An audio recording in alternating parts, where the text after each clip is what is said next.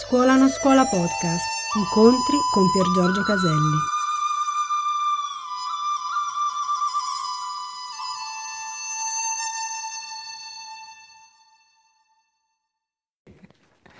Questi sutra li stiamo leggendo, li stiamo leggendo più volte.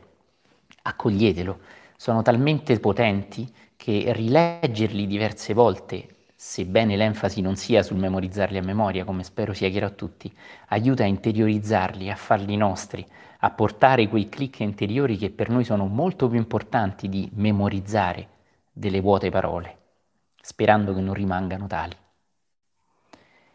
Uccidi l'ambizione, uccidi il desiderio di vivere, uccidi il desiderio di benessere. Ecco,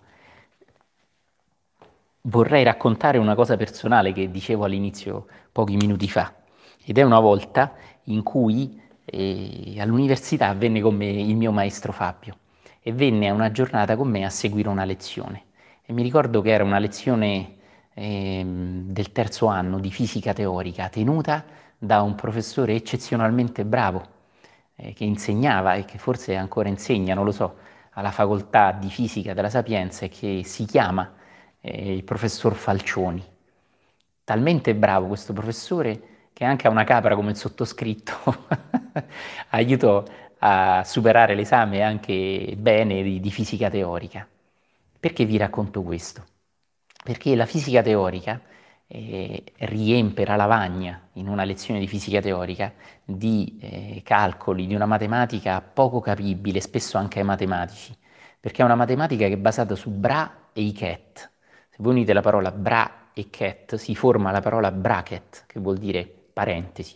Ma i bra e cat sono in realtà integrazioni complesse eh, in n dimensioni che indicano sostanzialmente onde di probabilità. Una cosa affascinante che chi ama la fisica e la studia sa anche che complessità abbiano, ma soprattutto non tanto a livello matematico, ma quanto intuire quello che è dietro la matematica, che questo bravissimo professor Falcioni, che ho avuto la fortuna di avere da ragazzo, sempre ci diceva di non perdersi nei calcoletti, nelle formulette, ma di intuire quello che la matematica indicava, ma che era dietro e più grande della matematica stessa. Una lezione molto difficile anche per gli studenti di fisica, quindi anche per il sottoscritto, ma praticamente impossibile per un non studente o un non conoscitore della fisica come era eh, in quei giorni il mio maestro.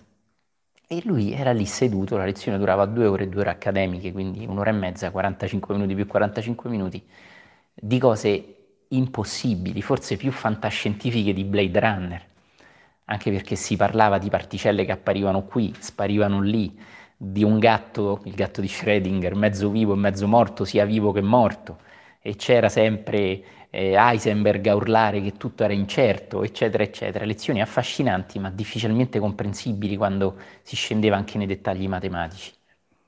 Così ricordo, uscendo da quella lezione, Fabio, così si chiamava questo grande essere, mi disse, è esattamente così per gli insegnamenti che stai studiando e in quel momento stavo studiando eh, gli insegnamenti che lui mi dava da leggere, quindi anche la luce sul sentiero. E quando gli chiesi in che senso, lui mi disse, se ti siedi a una lezione di queste che abbiamo seguito insieme, decidendo che non ne capisci nulla, dice con grande acume, se tu ti siedi e dai primi minuti vedi il professore inizia a parlare e a fare calcoli alla lavagna incomprensibili, ma se tu decidi che non ne stai capendo nulla, veramente non ne capirai nulla. Così lui diceva, e io dirò di rimando, è la luce sul sentiero. Quando la leggiamo, se voi decidete sentendo le prime frasi, i primi sutra, già così potenti, già così apparentemente per la mente logica incomprensibili, diciamo, permettetemi il linguaggio esoterico, il guardiano della soglia non vi farà passare perché voi dite di non essere pronti a passare e non perché ci sia un guardiano che vi giudica. Tra l'altro non so se nell'inquadratura si vede la Sfinge, quella dovrebbe essere la Sfinge più antica addirittura, ma non è importante. Comunque la Sfinge rappresenta proprio eh, la grandissima domanda, no?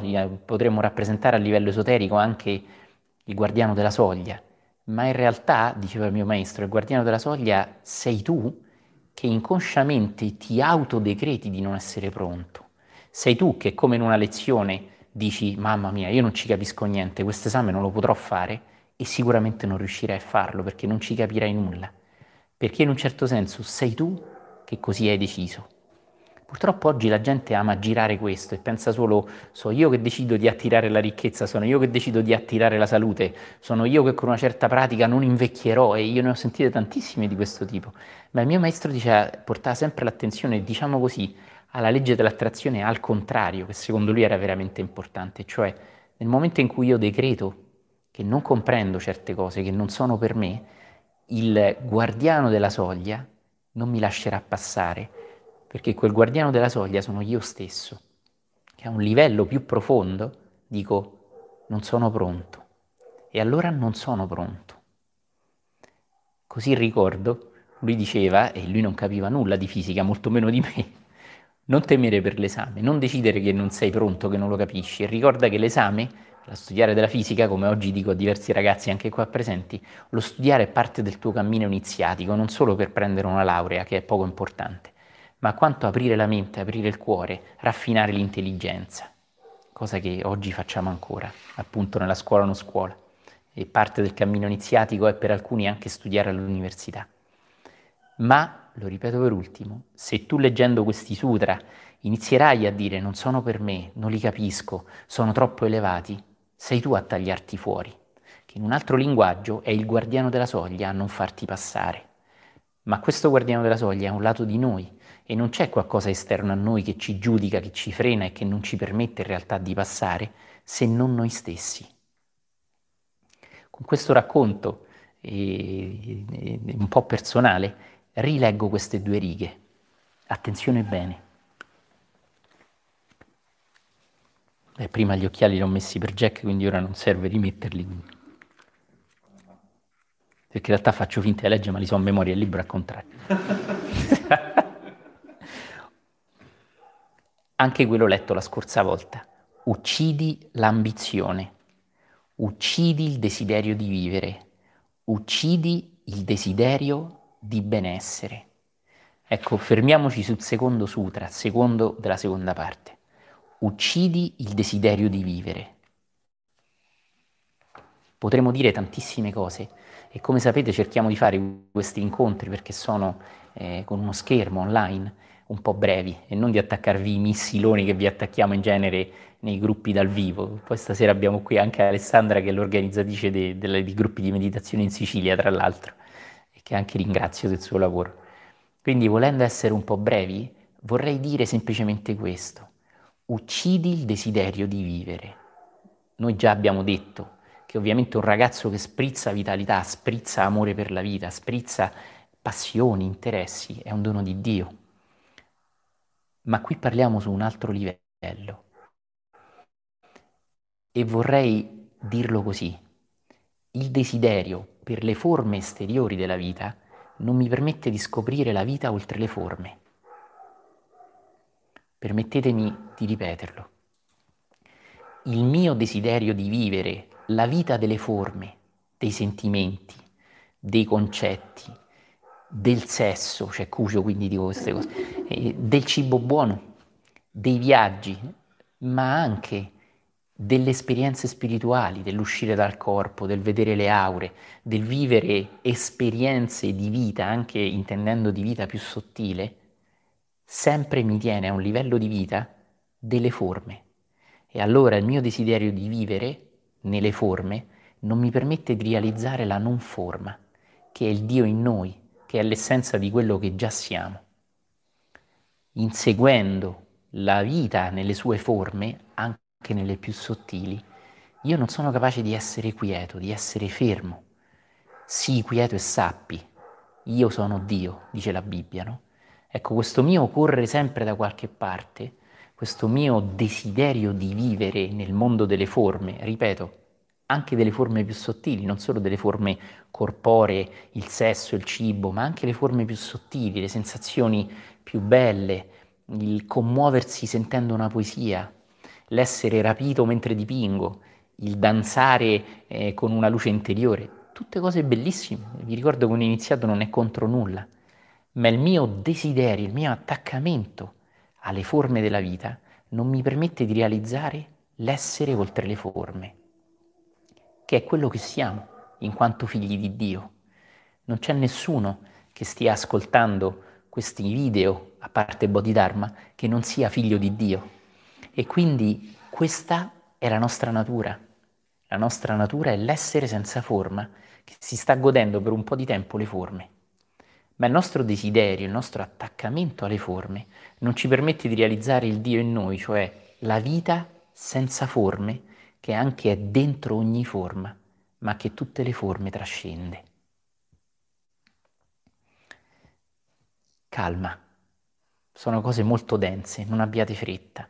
E vorrei riportare l'attenzione su quanto oggi, e non è sbagliato, tutta la apparente spiritualità sia una forma di desiderio realizza i desideri con la tecnica dei 1602 specchi, realizza il desiderio con la mantra del Buddha, che non ha a che fare, vi ricordo, col Buddha storico, che amiamo molto invece, e che sentiamo parlare ad altissimi livelli e non in maniera così un po' per i capricci dell'ego.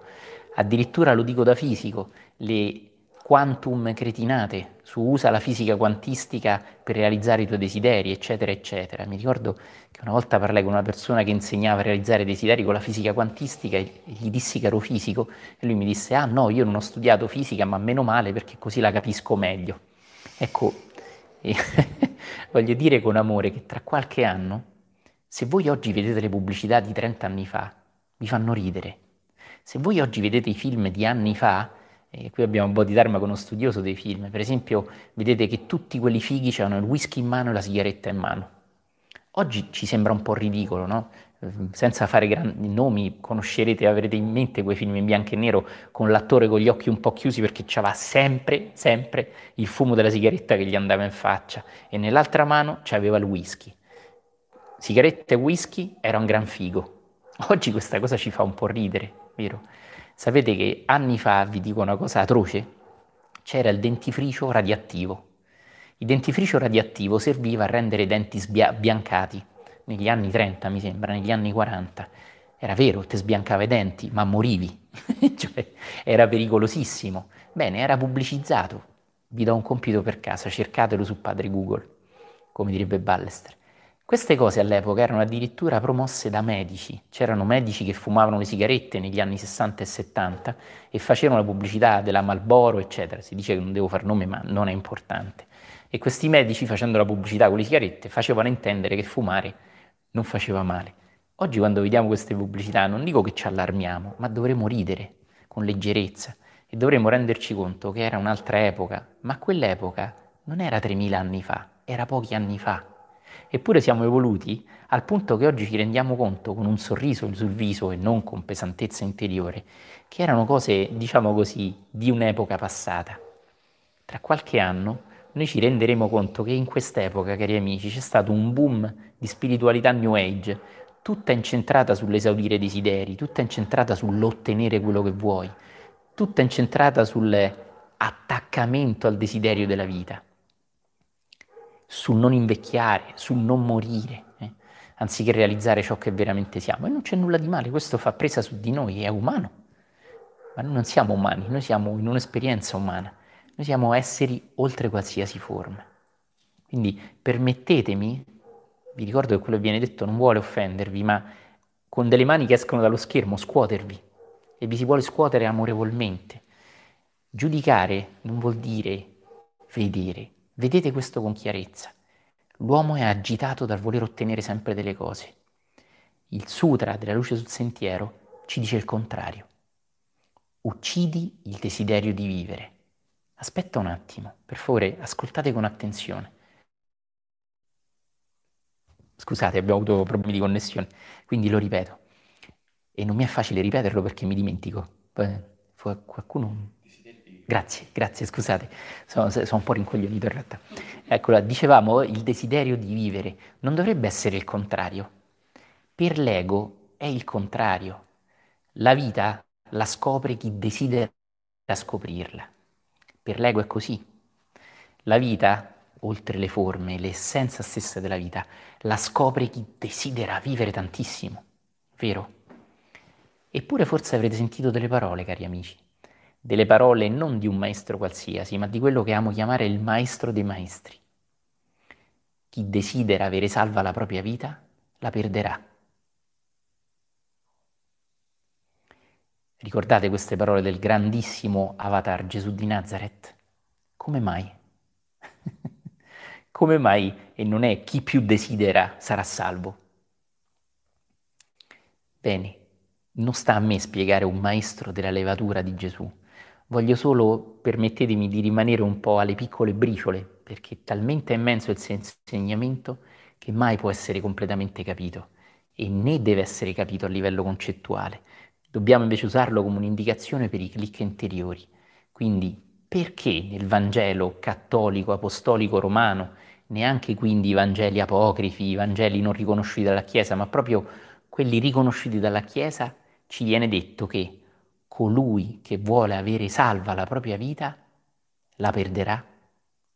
Attenzione, salva la propria vita, duemila anni fa in Palestina, si intendeva salvo nel senso colui che voleva andare in paradiso, non salvo tipo mi stava per mettere sotto la macchina, mi sono scansato e mi sono salvato, ok? Quindi la salvazione di cui parla Gesù è conquistare il regno dei cieli, è l'illuminazione, è la realizzazione della vita oltre le forme.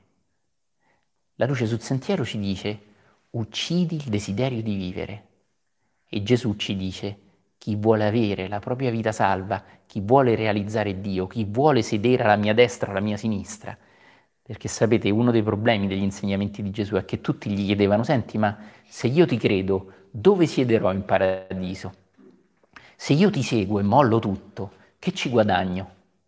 E anche ancora nel Vangelo potrete trovare questo. Tantissimi volevano sapere che cosa gli veniva in cambio e stavano valutando come una calcolatrice, come con un contabile, come un ragioniere, quanto eh, sarebbe valsa la pena seguire il grande maestro dei maestri. Allora io non ho un richiamo profondo a seguirti, ma se tu mi garantisci che io siederò alla tua destra, alla tua sinistra, mi va bene pure in panchina, eh? allora faccio questo sforzo e ti seguo. Ecco, quindi questa era la salvazione, era la ricerca del lo faccio perché me ne viene qualcosa in cambio, che è la stessa ricerca estenuante oggi dell'esaudire desideri, eccetera, eccetera. E non serve parlarne più di tanto.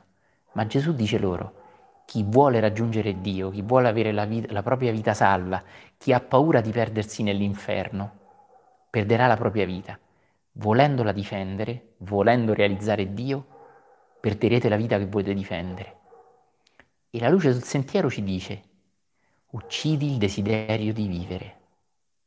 Se uniamo le cose, cari amici, e senza alcuna pretesa di essere teologo o conferenziere serio, ma semplicemente intuitivamente se uniamo le parole del grande maestro dei maestri ai sutra della luce sul sentiero, cioè chi vuole avere la propria vita salva la perderà e uccidi il desiderio di vivere e le uniamo, non in un minestrone New Age come oggi è molto di moda, ma in una comprensione che vede le cose da diverse angolazioni. Cosa ne vedete?